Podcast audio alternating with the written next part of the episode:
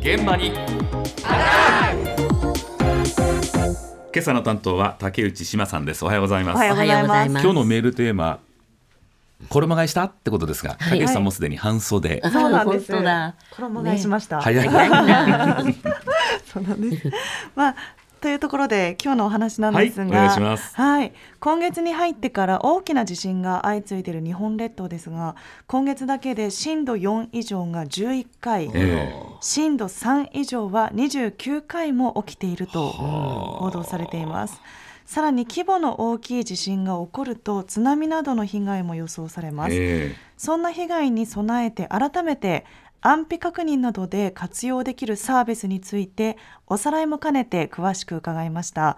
NTT 東日本災害対策室の佐々木俊介さんのお話です NTT 東日本では災害時における安否確認の手段として固定電話、公衆電話、スマートフォンなどから音声メッセージの録音、確認ができる災害用伝言ダイヤルの171やパソコン、タブレット端末、スマートフォンなどインターネットに接続しながらテキストメッセージを登録確認できる災害用伝言版 Web171 を提供しています。災害用伝言ダイヤル171は1998年阪神・淡路大震災を受けて提供を開始する形となりました。災害用伝言版 Web171 については2006年から提供を開始しております。実際にあの被災された際にですね電話をつなごうとしてもなかなか電話がつながらない。だとか自分の家とかがあの崩れてしまってまず身の回りのことをするために精一杯で連絡が追いつかない。など、えっと、そういった際にですね災害用伝言ダイヤルや災害用伝言掲示板などをご活用いただけるのではないかと考えています。うんあの災害用伝言ダイヤルはい。171、はい。あよく聞きますよね。そうですよね。で電話の災害伝言ダイヤル171は、まあ、文字通り171をダイヤルプッシュするだけええはい、なんですが、あとは音声ガイダンスに従って番号を押していく仕組みになってます。え。で実際に体験したんですが伝言を録音する場合は自身の携帯番号を入力して伝言を吹き込みます。はい。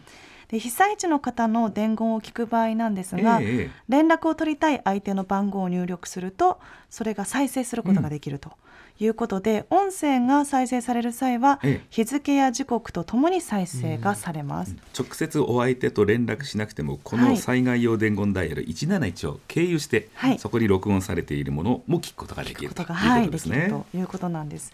またウェブ版の171も体験したんですが、うんはい。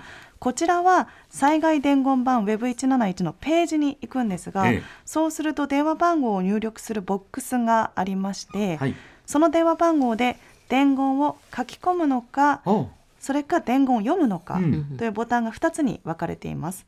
で伝言を書き込む以外にもええ。自動的に状況を伝えるチェックボックスがありまして無事です、ええ。被害があります。自宅にいます。避難所にいます、うん。この4つから選んで伝えることも可能です。うん。その状況を。でこのウェブ版の方なんですが佐々木さんがおっしゃっていたようにええ。被災地側が身の回りのことで精一杯の時簡単にチェックボックスでまあ状態を選んで伝えることができる、うんあそれはいいですね。はい、また文字で伝言を残すことができますので例えば、えー耳が不自由な方などにも使いやすいと。いうメリットがありそうです。で私今回初めて体験したんですが、え一度やっておかないと、うんいざという時になかなか忘れてしまいそうだなとね。はい思いましたのでそのあたりについても伺いました再び佐々木さんのお話です普段から慣れ親しんだものの方がすぐに活用できるようになりますので、えそのような思いから、毎月1日とえー15日にですね、えー体験利用ができる形となります。えー災害発生時と同じシステムを利用しておりますので、実際にえー災害用伝言ダイヤルえー171でえー伝言の録音再生を、災害用伝言版 Web171 でえー伝言の登録、確認をお試しいただくことができます。で被災の状況によってはですね、えー電話もしくはインターネットのどちらか一方しかですね、お使いいただけないといった状況になる可能性もございますので、えー両方の手段でえーご利用いただけるような災害用伝言ダイヤル171および災害用伝言版 Web171 の双方をお試しください。おーテストができるんですか？そうなんですなのであの災害伝言ダイヤル171と、ええ。このウェブの171は災害が起きた時に立ち上がるものなので普段は使えないんですね。はい。で現在は石川県で震度6強を観測した、ええ。え5月5日の地震を受けて立ち上がってはいます。はい。ただ伝言をやり取りするのは被災地同士、ええ。または外地から被災地被災地から外地へに限られています。なるほど、うん。で被災地と関係ない人同士が伝言を残しても、このシステムが混乱しないようになっているので、うん。立ち上がっていたとしても関係ない人がむやみに使うことはできません。なので1日と15日と覚えておいてはい。体験しておくのが良さそうとえ。いうことです。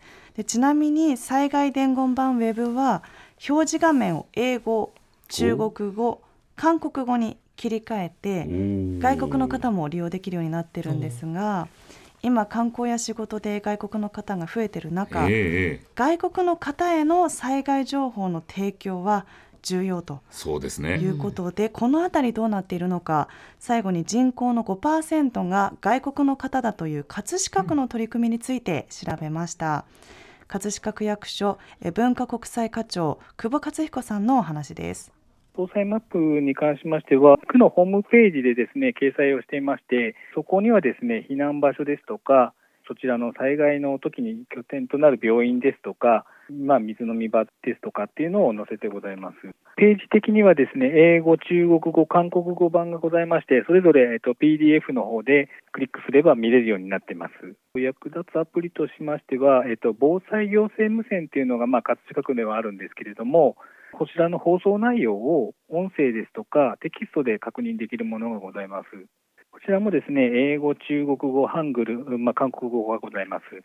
防災行政無線であのどこに集まってください、避難してくださいっていうものがあの流れると思いますけれども、そちらの方をですねテキストの方で見れることになります。防災行政無線を日本語の耳で聞くよりも、まあ、情報は見えやすいのかなと思ってございます。